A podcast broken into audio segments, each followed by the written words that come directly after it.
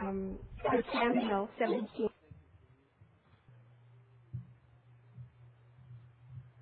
What's going on, Warriors?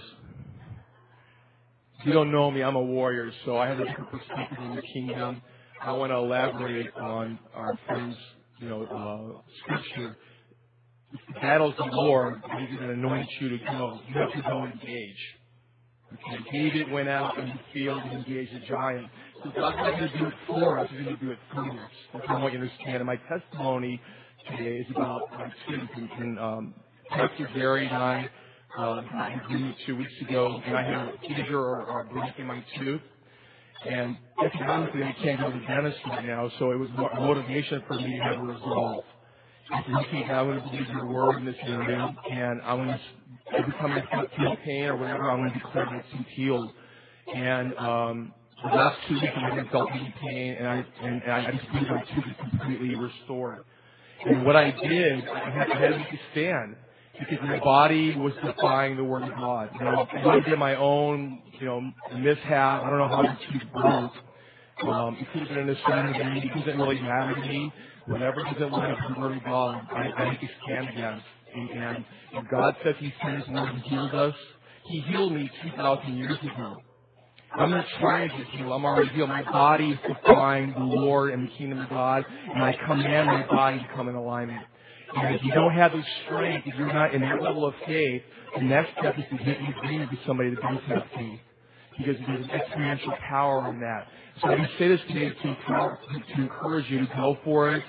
You need everything that you need right now. You're not going to get any more anointed. You don't get any more faith. You just have to exercise what you have.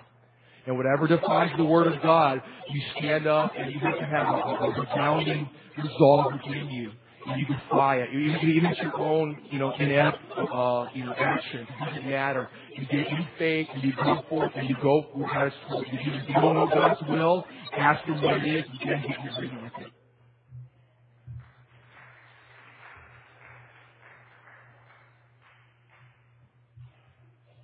Good morning. That was some awesome worship today. Thank God. Well, that's the worship team. Anyways, uh, Karen uh, asked me to share something I was uh, talking about someone the night. Um, but uh, yeah, I really believe that God's raising up His dread warriors, and that uh, I had a dream uh, not so long, well, it was a while ago, but in the dream I was standing next to a big tree, and all of a sudden some bees came out of the tree, a whole horde of them, and they were all surrounding me, and I was freaking out. And so I, I heard a voice, my dad say, uh, just stay calm be still. So I just stayed calm and I just focused in on the Lord, and all of a sudden the bees went right back into the trunk. And I was like, whoa. And I walked over and there's a, a desk there, and I opened up the desk like a, and there's drawers and there's tools there, and I looked underneath and there's a hidden tool, and I pulled down, and I'm like, man, this is nice. It's hidden underneath the, the, the drawer, and I, I woke up and I lived the dream out. Uh, not so long after that, and my I was taking before a boss, the management being accused by my accuser, and I stayed silent in that place. And all of a sudden, everything that was assigned against me through the leader that I was under, the management turned and me rebuked the guy and shook my hand and said in front of in front of them all, "You're a big working Tom." I'm like, "Oh, I'm just a one." But anyways, there's a place where uh, um, that warfare where and and where we start to get bombarded in our thought life and our imagination and our of reasoning. And it's an area, reasoning and logic is an area where the forces of darkness or the dark thoughts want to pull you into it. And as soon as we get into that arena in our mind and start battling with it, reasoning back, um, as soon as we start getting into logic and reasoning, we, we, get sucked into that corral of, of reasoning in that realm. When we do that, we're going to end up guarantee you, will be defeated. You will be brought down. But what the Lord is, what the Spirit is teaching us is that when we come into confrontation, that He wants us to begin to uh, seek down, if you will, like there's a there's in the ocean, sometimes the ocean is just going wild. The waves are smashing and it's crazy. And if you sink down underneath, below, everything's calm it's like your soul, your mind, you start to give your mind you're going to be tossed to and fro. And you look at Scripture saying a, a double-minded man is unstable. You're going to be unstable and you're going to lose focus. But what I believe God is, is teaching us all is to center in on Christ in us. That when we begin to center in, we start getting our focus and centering back that the greater is going to displace the lesser.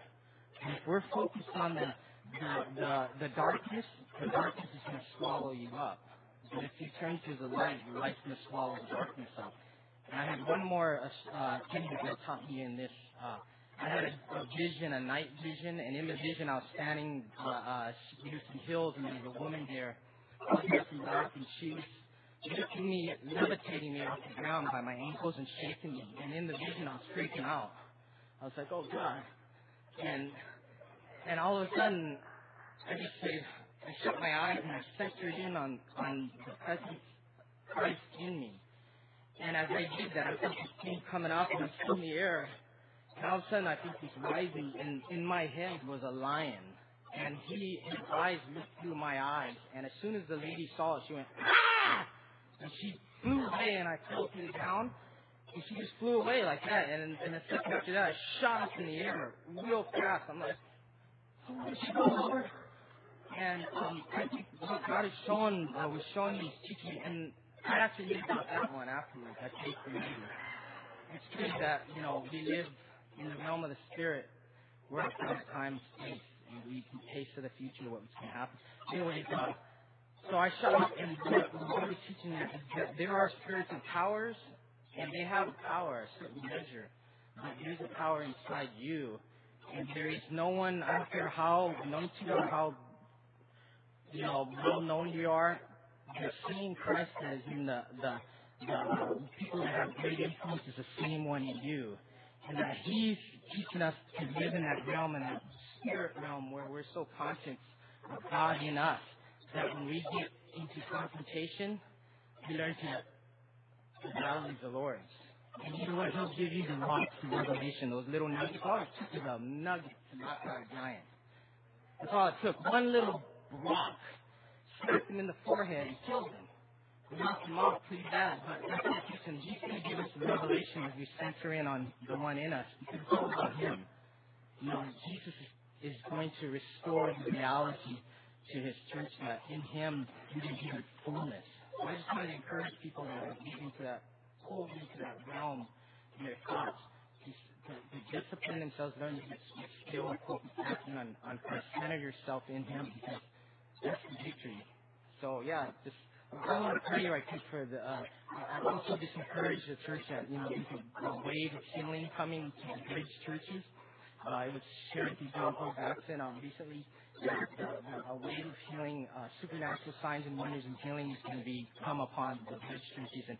I would just encourage people to step out and start praying for people. I started doing that myself, and, and uh, we're, we're, we're seeing the Spirit begin to move.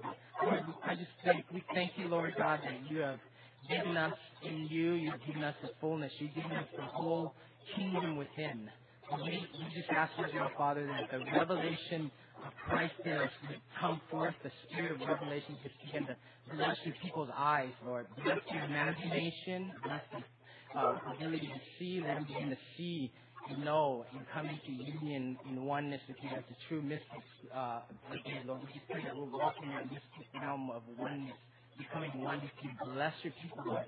In Jesus' name, bless Gary as he speaks your heart and verbalizes your heart and your mind. Amen.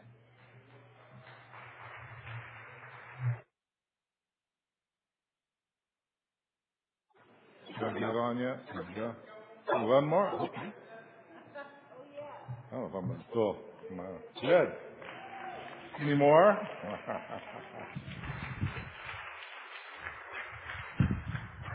Am I on? All right.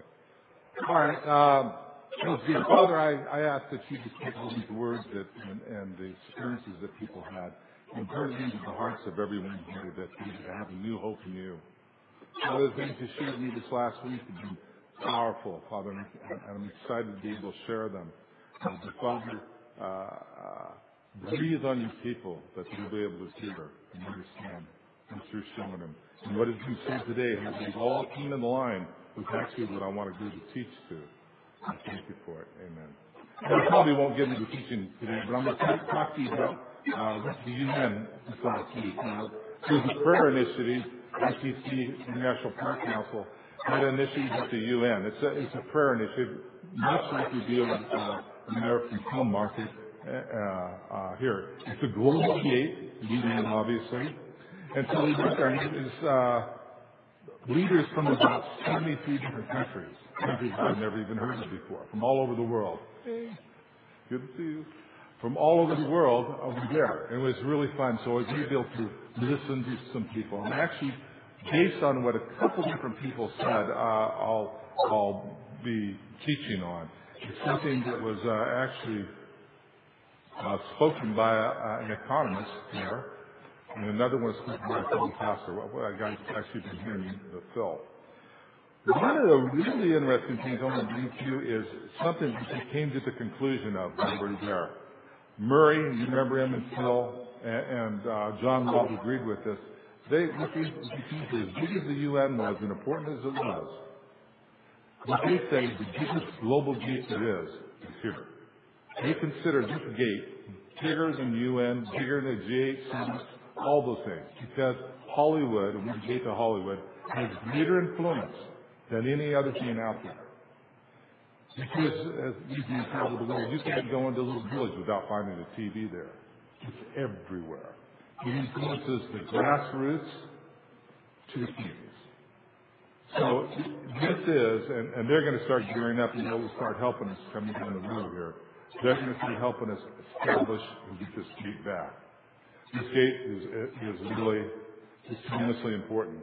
Actually, one thing we weren't to meet and pray. We actually got to go to the UN and uh, meet in meet in the UN for one of the days, and had the Secretary General there and uh, bunch of different ambassadors from different countries.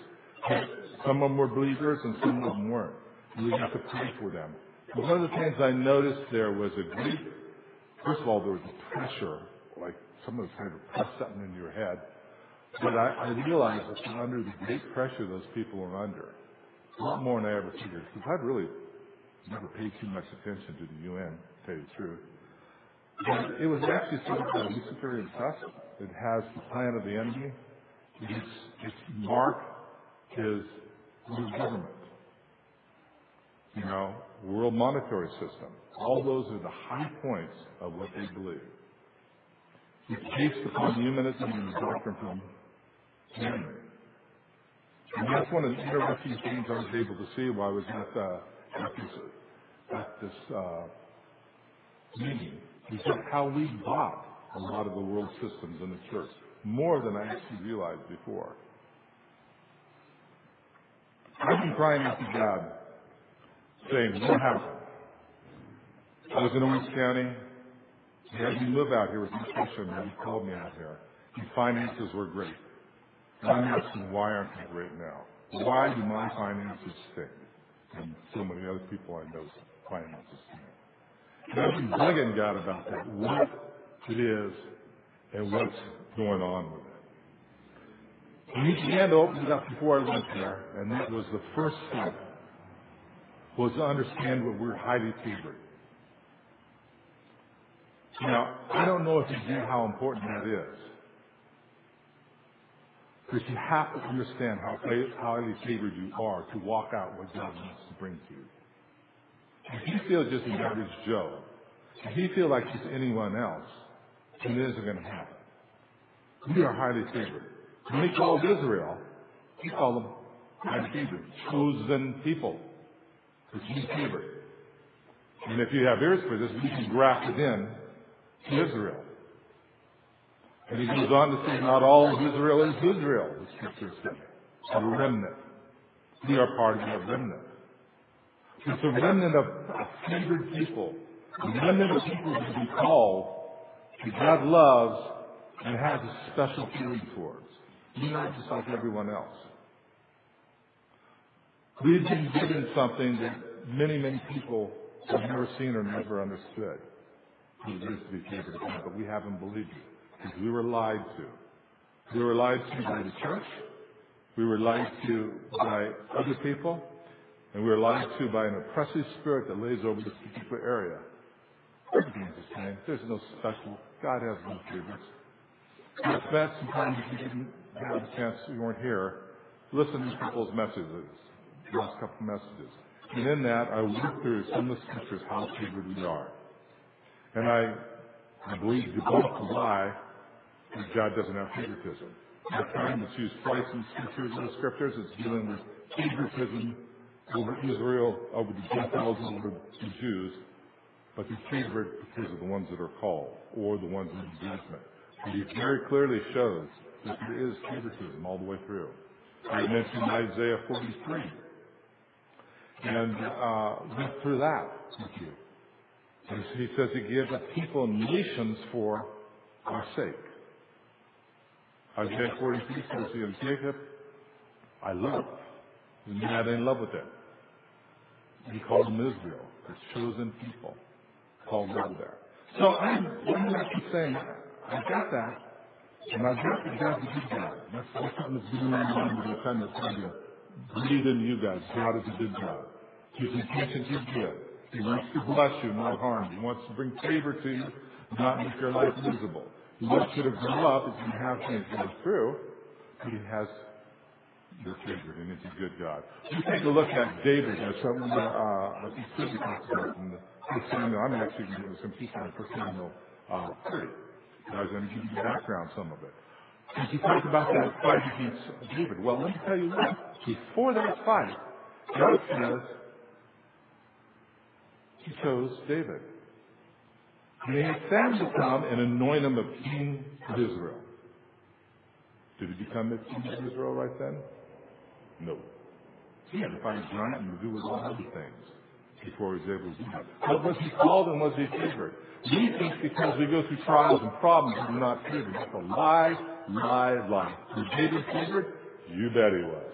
He was called to be king, highly favored of God. A matter of fact, he more than just the favor of God, he had the favor of the king. Because he had one particular fight. After that particular experience of uh, slaying Goliath, he brought him to his court to do his personal worship. And he did such a thing. He had great favor in battle, like with, uh, uh, with Goliath. And then he also had great favor in other battles. And in fact, so much favor just that the people and the women the town to sing a song that said, you know, you know, uh, Saul thousands and maybe tens of thousands. Very insulting to the king. King is the ruler of that place, and whatever he says he was, so he became angry at him. And because of jealousy, he tried to kill David over the next 20 years. So he pursued David with vengeance, trying to kill him at every single point possible. First time when he at the spirit of To kill him, King demonized.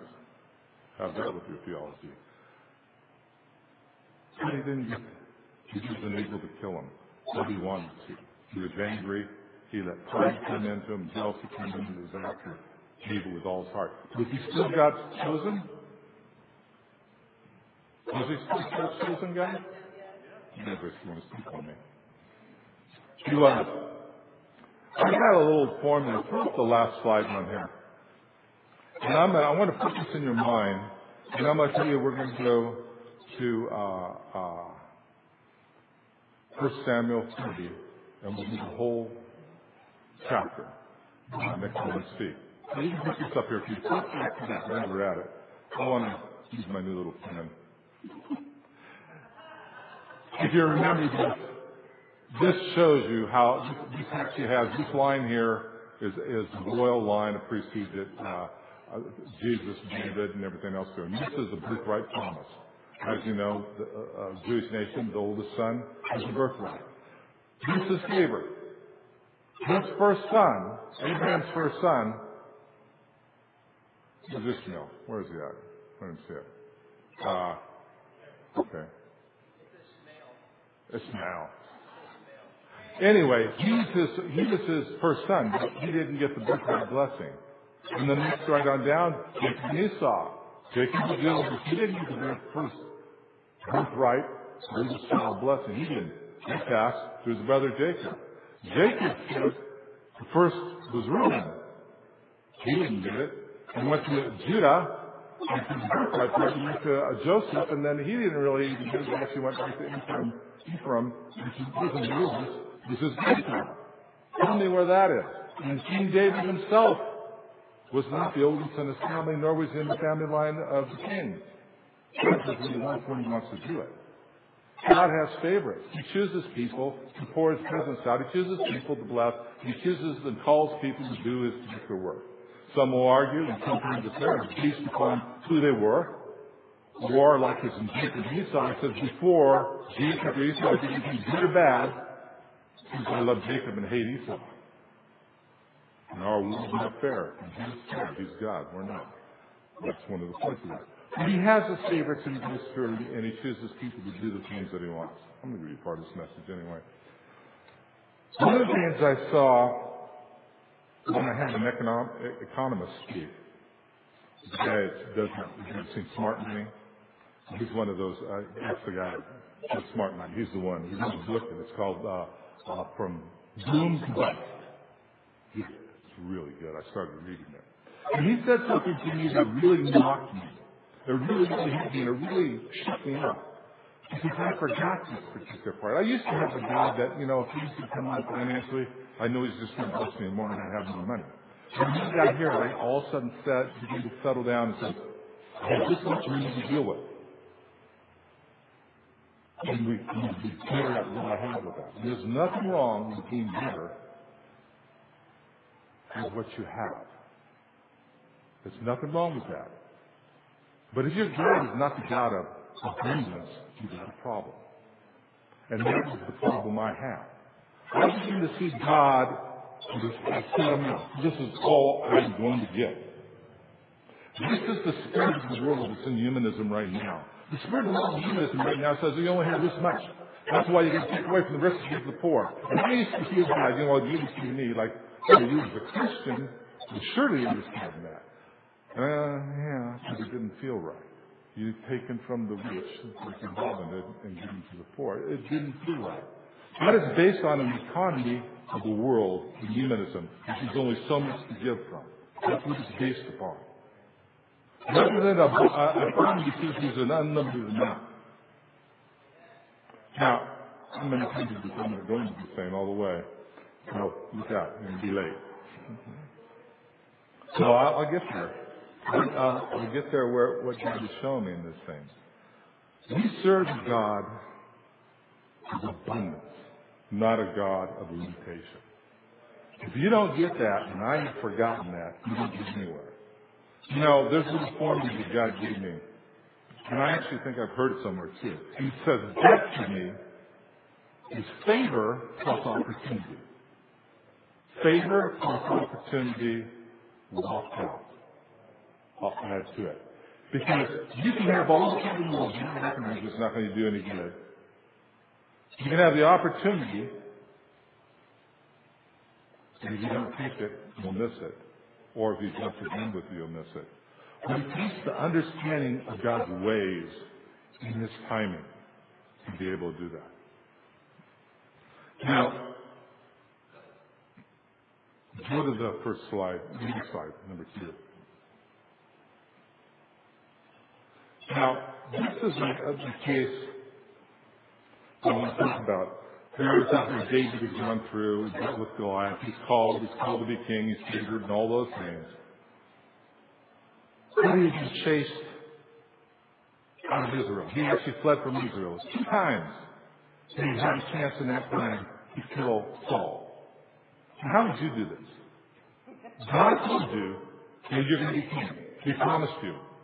And all of a sudden, he gave you two opportunities to kill him.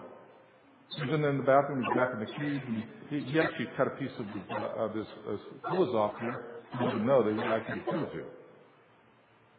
Wouldn't you think, ah, can I present this opportunity and take it? I think we would.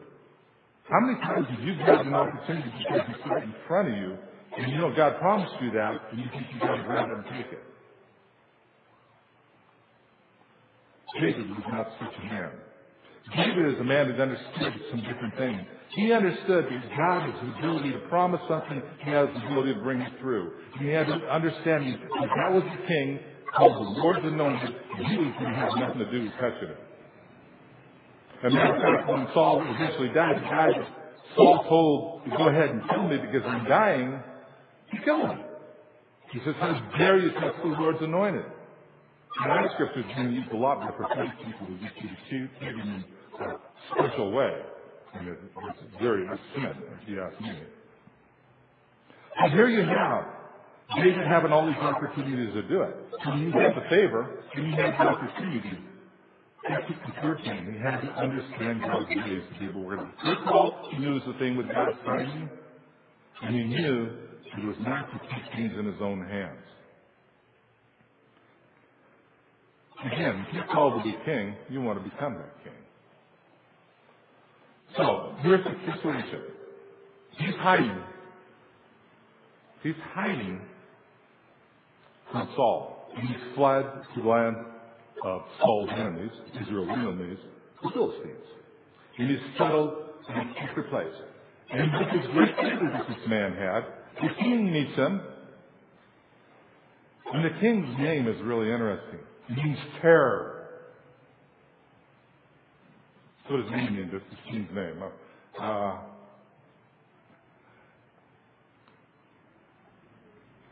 this king means terror. And, and Saul is out there going to fight. And David is got to say with the king, he says to him,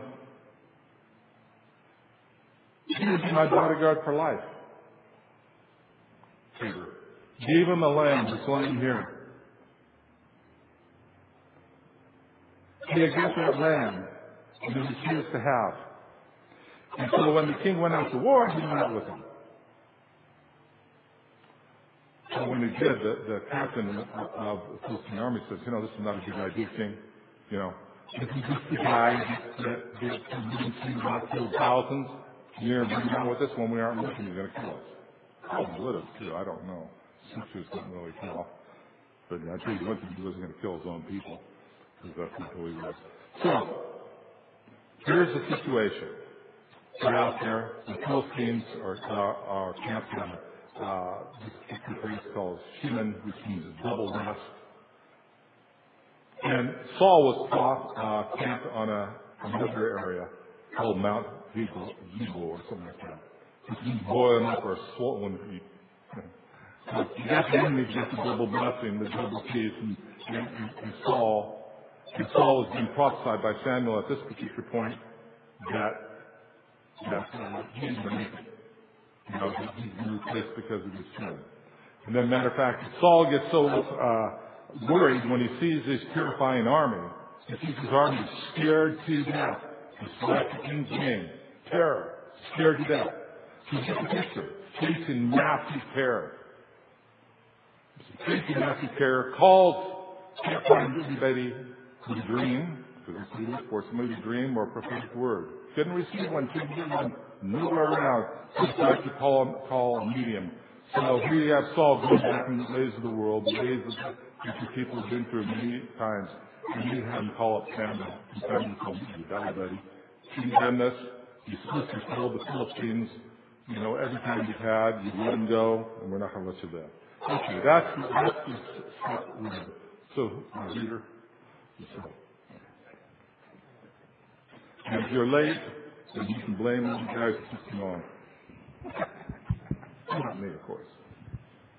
So I'm not trying to get through this as fast, but this is, this will make, if you can get this, this will make your life change. It really will. It will bring in, and it's also the work of faith is. This is a breakdown of what faith is. And his men reached Ziklag on the third day. Now the Amalekites had raised dead in Ziklag. They attacked Ziklag and burned it, and taken captive women and all who were in it, both young and old. They killed none of them, but carried them off as they went on their way. When David and his men came to Ziklag, they found it destroyed by fire, and their wives and sons and daughters taken captive. Okay. Here you go. You the, the case right now. Is the land that, the king had given. It was for theirs. And while he was away, went off with, uh, to fight with the Philistines, what happened is that uh, uh, the demon stole the stuff. Took his wife, children, every single thing he had. It was his. Cleaned out and burned the city. So you get the situation now. This is called poverty. Now I'm going to give you a little idea of David's two wives. He had two wives as young. And their wives need two different things. One of them had joy, and the other was fuzziness of blessing. His, his, his blessings and his joy was being stolen. You felt like that lately? Your blessings and the things you have have been stolen. Your finances have been stolen. Everything you have been stolen. It's been and it's taken away from you. This is the situation this man's in. He has lost everything. This story is the story of how you regain what's been stolen from you. But it's been it's vindication walking out certain ways. So I want to, going to contrast with this. You can the slide and read that one. David and his men wept aloud until he had no strength left to weep. David's two wives had been captured, Ahinoam of Jezreel and Abigail, the widow of Nabal of Carmel. David was greatly distressed because the men were talking and stoning him. Each one was bitter in spirit because of his sons and daughters. But David found strength in the Lord his God. And David said to Abiathar the priest, the son of Ahimelech, Bring me the ephod. Abiathar brought it to him, and David inquired of the Lord, Shall I pursue this raiding party? Will I overtake them? Pursue them, he answered. You will certainly overtake them and succeed in the rescue.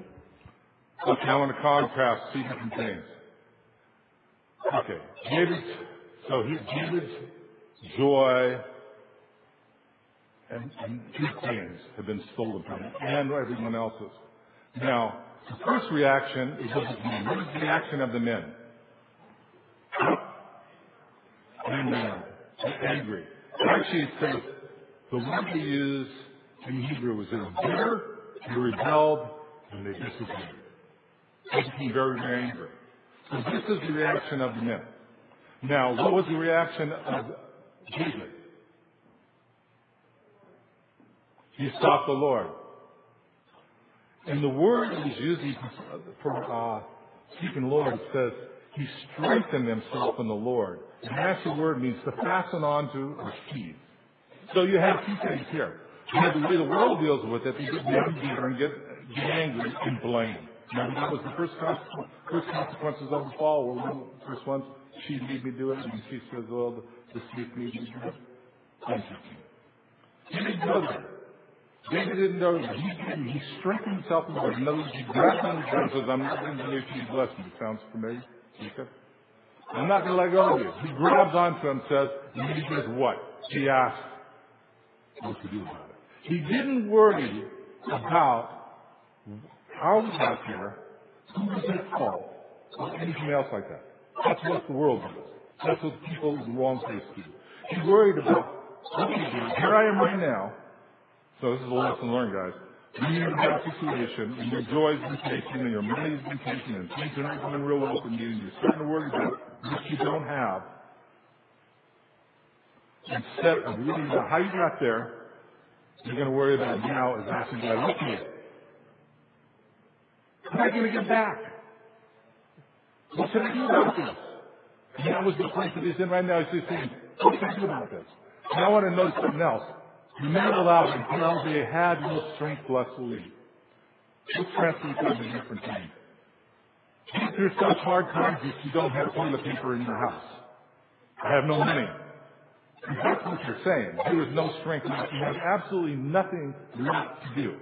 You are spent out. Financially, emotionally, everything else. They're spent out. The cancer gone, the uh, children are gone, money was gone, you the city down. Everything's gone. There's nothing left. Goodness or seeking God? It's up to you. So David said to Abner, you know what that, what that, that priest's name means? He's father of abundance. So he sought the father of abundance. That's where he went to. That's how he approached the Lord. The father of abundance. Not the one of just has this much left. The one that has everything. There's a big difference. There's a big difference here. I had this stolen from me, and I'm mad. I want back. That's what they did. I can be bitter. I am going to go to the Father of abundance, and I'm beginning to see God in a different way. I'm going to stop right here for a second and see this. This is where tithing comes in. This is where the understanding of tithing. Okay? This in the scripture, so you're going to notice how that is. That tithing is not dismissed money, we're going to to God. It doesn't work. You know, you need to be blessed. You see God of abundance, that's his first fruit you give, and you get back from it. Okay, so David goes and sees the Father of abundance. Asks him these questions, inquires of the Lord. What's going to happen? Well, you certainly know you will get your things back. The next slide.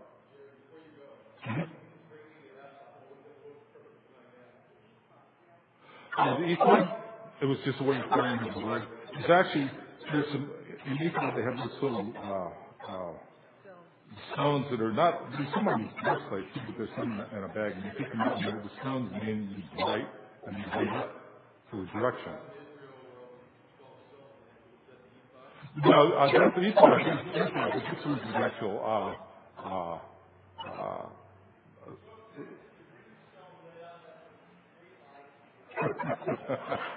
I don't know. Joshua might know. he doesn't know either. Whatever it is, he got the language on there. He says, yeah. And fact, that's what Saul did too. He inquired and he didn't an answer. But David, you know, you know what uh, Saul means? Desire. You know? I it's even David means. I think I, uh, uh, and he, and he acquired a hearing which means to hear God. Pretty interesting. There's a lot of play on words and stuff, and, that's why it's important you your children and anything else like that. That's why you should be asking God first. Remember? so you would have uh, uh, that.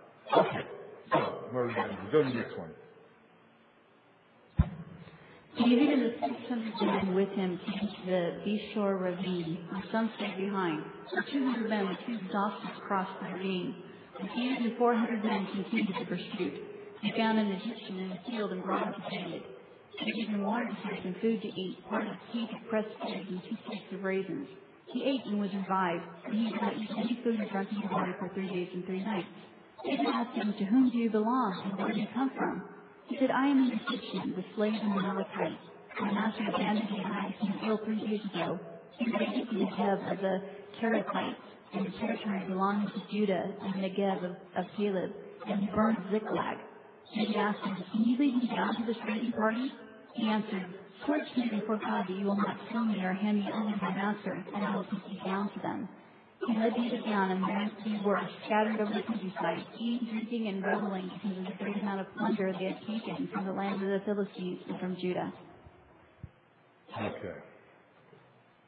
God provided somewhere to show them. A sign, a direction. And this to God, He hears. God provides the way to be able to actually find these guys. You find them, and have all the plunder. Uh, now, before they went there, 200 people of the uh, 600 couldn't go because they didn't have enough strength to the cliffs. They couldn't go to the area. They had no strength left. So they stayed behind. 400 and 40. You know, it's, and you'll see that. That was the theme that we saw in some of the words. He is the name. He is the kid to defeat the name. And this is the type of attitude they have as they went forward. Okay, here's the next one. David fought them from dusk until evening of the next day, and none of them got away, except 400 young men who rode off on camels and fled. David recovered everything the Amalekites had taken, including his two wives. Nothing was missing, young or old, boy or girl, plunder, or anything else he had taken. David brought everything back. He took all the flocks and herds, and his men drove them ahead of the other livestock, saying, This is David's plunder.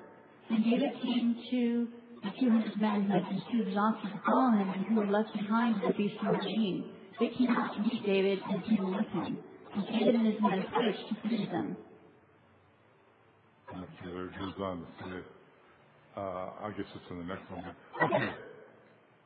Fought from death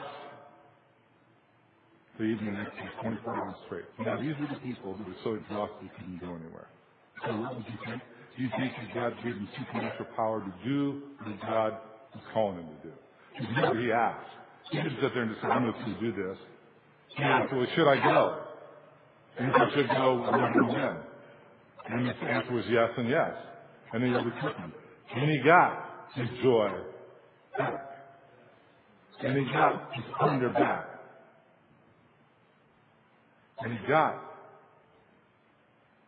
from the God of plenty, the one that had no limitation to him, he got a lot more than they sold? Now,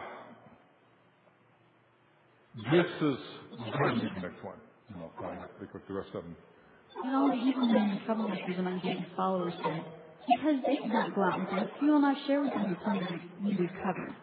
However, each family took his wife and children and go. David replied, No, brothers, we did not do that with what the Lord has given us. He has protected us and handed us over to us the forces that came against us. Who will listen to what you say?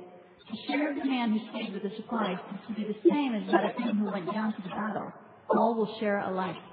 David made this a statute and ordinance for Israel from that day to this. Okay. What was the evil people? Um, what economy did they have? They didn't have to go to plenty.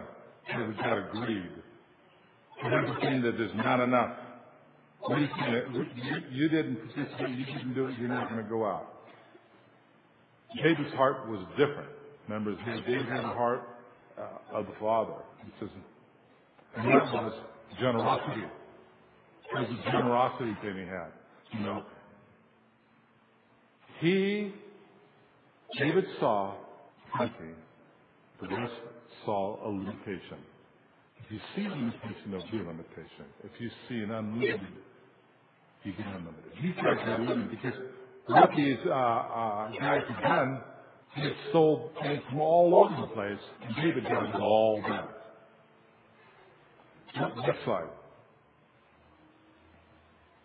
When David arrived in Ziklag, he sent some of the plunder to the elders of Judah who were his friends, saying, Here is a present to from the plunder of the Lord's enemies. He it to those who were in Bethel, Ramoth, Negev, and Zakir, to those in Aroro, Aroia, Siphmoth, Eshtemoa, and Michael, to those in the towns of the Jerahmeelites and Kenites, to those in Hormah, Bor Ashan, Athach, and Hebron, and to those in all the other places where David and men had roamed. Now you know why I had someone else read. I couldn't come close to even as well as she did. She had so much to give to everyone else. Generosity overflowed. Why? God is many, abundance, abundant, no limitation God compared to the mindset of the other. The mindset of the other would say, I have to hang on to it because I might not get more. The other would give it away. This is where tithing comes from. Of people tithe uh, not from my attention. You know, I've never tithing here in the three years we've been here. I think this one is important. A lot of people keep tithing the idea of giving a seed gift. I don't believe that's correct. Because I don't see it in the scripture. All the time, and you can do an offering and gift to God, you know, and God will bless that. And a lot of, you know, this, this, this, it's a seed, faith, give it. You know, no, it's not what the scriptures say. It out of what was given to him, he was given away. Was out of the abundance that God blessed him with that he gave it away. Not to try to bribe God to give him something. Because they serve God, a generous God, one of abundance, one that likes to bless, one that has needs everything and owns everything. That the God who serves? It's the God who owns everything. So they gave and saw, and every time David did stuff like that, he got more. What happened to you with this? Not only had all this to bless all these other people with, but he also had his enemy. And it was in that battle that Saul, and unfortunately Jonathan, who he loved, is like a son, a brother, uh, which is Saul's um, uh, son, perished. And just shortly after that, he became king, Judah of all Israel. Because you see, it was a hard test at the end before God could give the blessing. There are several things about that. You saw and we contrasted different times Saul and David. You saw the different hearts. Saul goes to his own way of thinking, goes back to the own way of doing things. He's from the long seed, or if you were following that first cut we he's a seed, you know, maybe hopefully pretty tasted, not the one promise. David's the one was the one of promised. The contrast between him and Saul is, is unbelievable, and the contrast between him and his men is unbelievable as well.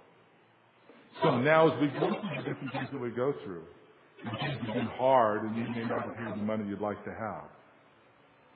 That's why we can say something like this, our economy is not his economy.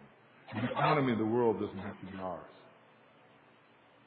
He couldn't have, he lost everything. He was nothing they owned. He lost everything in the thing. You know, uh, uh, he lost his joy, his pleasantness, uh, uh, and he looked to the Father of abundance, and he got an abundant blessing. That was part of why it took a long time from the first anointing to the time David became king. There were things he had to go through. There's tests and trials he had to go through. There's growing he had to go through. A heart was changed. He was always the one that I could see that had a, strong heart for the things of God because it says that when he was a shepherd in the fields, when a lion would come and attack the sheep, he would kill the lion with his bare hands. You know, and that is like a leader that God calls us to be. You know, I, I read somewhere that a leader is one that gives up his own personal ambitions for the good and the need of the need. Know, that, that should, should echo through all the way through you. We are to a people without personal ambitions. We're to a people about the kingdom, not about ourselves. That's what we're called, the kingdom-minded people. This church here has been called the Jesus Global Gate here, the biggest global gate in the world, according to these guys. They're called the Global Gates. The ministry is the global gates. The biggest of all of them. We have to be willing to sacrifice all for the good of, uh, of, of what we can do for mankind. That's what we have to do. And when we do, Jesus was just like a man. There's an abundant blessing that comes because God is not short on ability or are short on money. So I want to give you guys an opportunity to do some repentance. If you have came to that place, such as I have, where I began to see God hit me the last slide, uh, the last slide on there. Last one. Yeah, that one there. You got to restart the show. This picture last, yeah.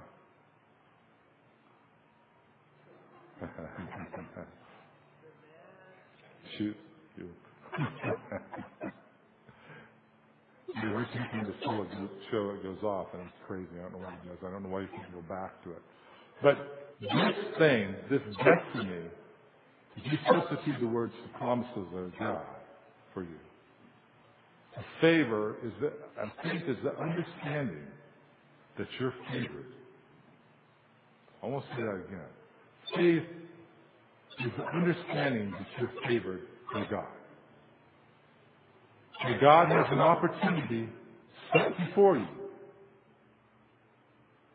You must be walked. He had to go through the things he went through to come into the calling and the blessing and receive back the favor and the joy that he had. He had to go through it. There's no other way.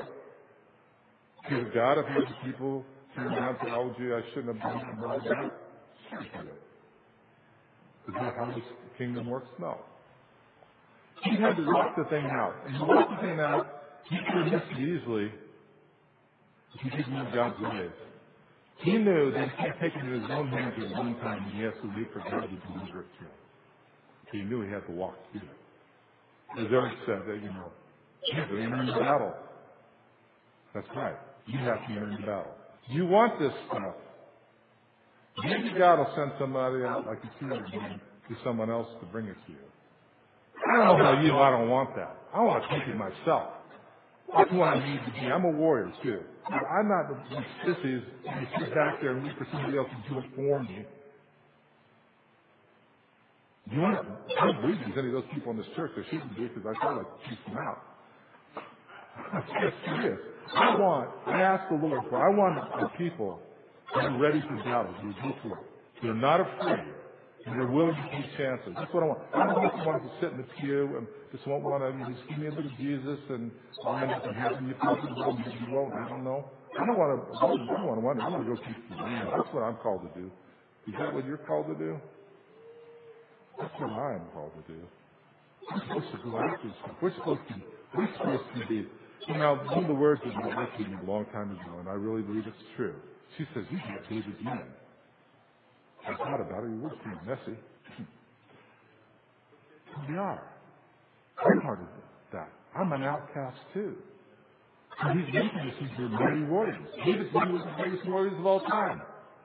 And he had a group of them over there, and there was more that joined him, and they took everything in front of them. Something. Yeah. Um, I think um, the, the favor that we're learning about, Mm-hmm. I believe we do have favor. I at a point in time, time we want favor. The enemy lies. You got it. The enemy sees you with favor and to make it his number one job you you don't have it or to take it away from you. I believe that Why do you think that's so? Why do you think that's so?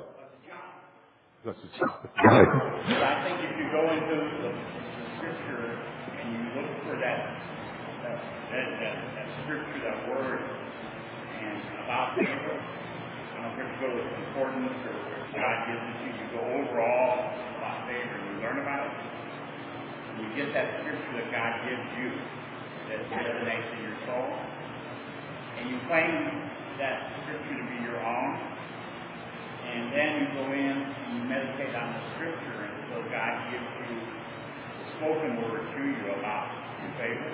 Mhm. I think that's how the prophet enemy is taken away from. That's how you get it back. It's through God's word, like he went to the ephod, uh, David. Mhm. We go through God's word and learn about what God says about favor, and wait for him to speak to our spirit about it Right. and use that to show us where we're going to go to get it back. Exactly. What said this was about getting back what was stolen from you. That's exactly what that's saying. You see, what did he do? He didn't want to get better. He chose to grab the hold of God and do it. And that's what it says. Here, let me go. Just grab the hold of it. Firm. Strengthen himself in the Lord, as the scripture says. No, he grabs and says, ah, not let go. That's the same thing Jesus does. He grabbed a hold of that, and that's how you, you get back by fighting for it. You don't get back by laying down. And, and the word is part of that, and he's walking out his ways. He's walking out, he's going through and doing the stuff, taking the chance. He asked, listen, go forward, and took a hold of his, his destiny, his, his blessing. Because that was part of his destiny. Finally taking his, his son back to when he did this, he God gave him the kingdom as well. Which was always to be given to him. And he had to go do it. Everything is in it. It's not, the kingdom of God and Christianity is not for sissies. That's what the world teaches. You need 50,000 people in the church who teach the. That's not what it's about. It's about an army that says, I won't let go you to your blessing. That's what Israel was. He did. I'm not going to go to your blessing. That's what, the, that's the, the point. That Jacob was told, you no longer shall be called Jacob, he shall be called Israel. That's what we're called to be. We're called to be those type of people. We have to grab it, hold pull it down. It's ours. Yeah.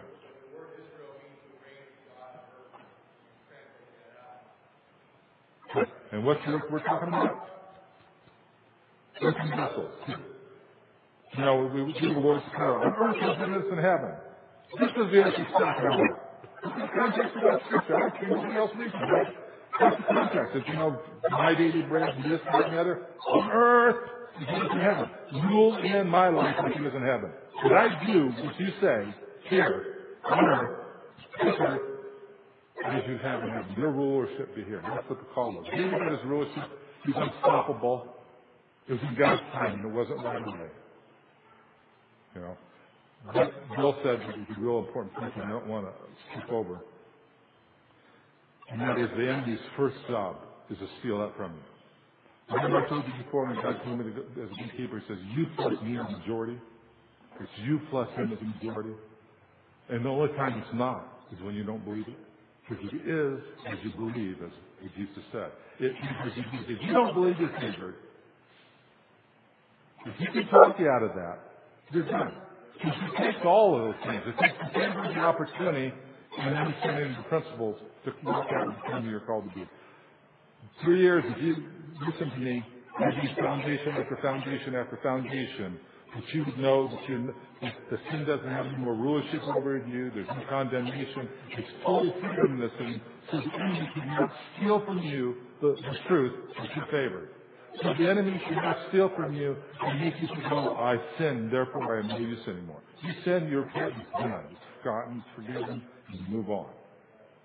So guys, I want to give you the opportunity to come up here and repent. Repent means to change the way you think. You say, Lord, I thought about this the wrong way. And so if you want to do that, do it. Father, I ask that you work the hearts and the minds of your people, that they come to the understanding and to truly think in a different way, that we would know that we are highly favored, that you have given opportunity before us. We're called to be sons, kings. That will be in your timing as we understand your ways. So Father, bring that influence in your holy name. Don't let, don't let the enemy be able to steal one ounce of this message from people. Father, love you. Amen. To it again, too, by the because, huh? Huh? Oh, guys, uh, standing here? I want you to take one step backwards. We're stepping off the gate. We'll just take one step off the gate. And I speak protection over you, covering over you, and the love of Jesus over you and your family, every possession that you have. And it would not happen to you like it to be you. Get slower. Amen. The rest you guys just need to come up here and you. Those of you who feel that, come forward and do it. This between you and God. Is between everyone needs to, whether you or not.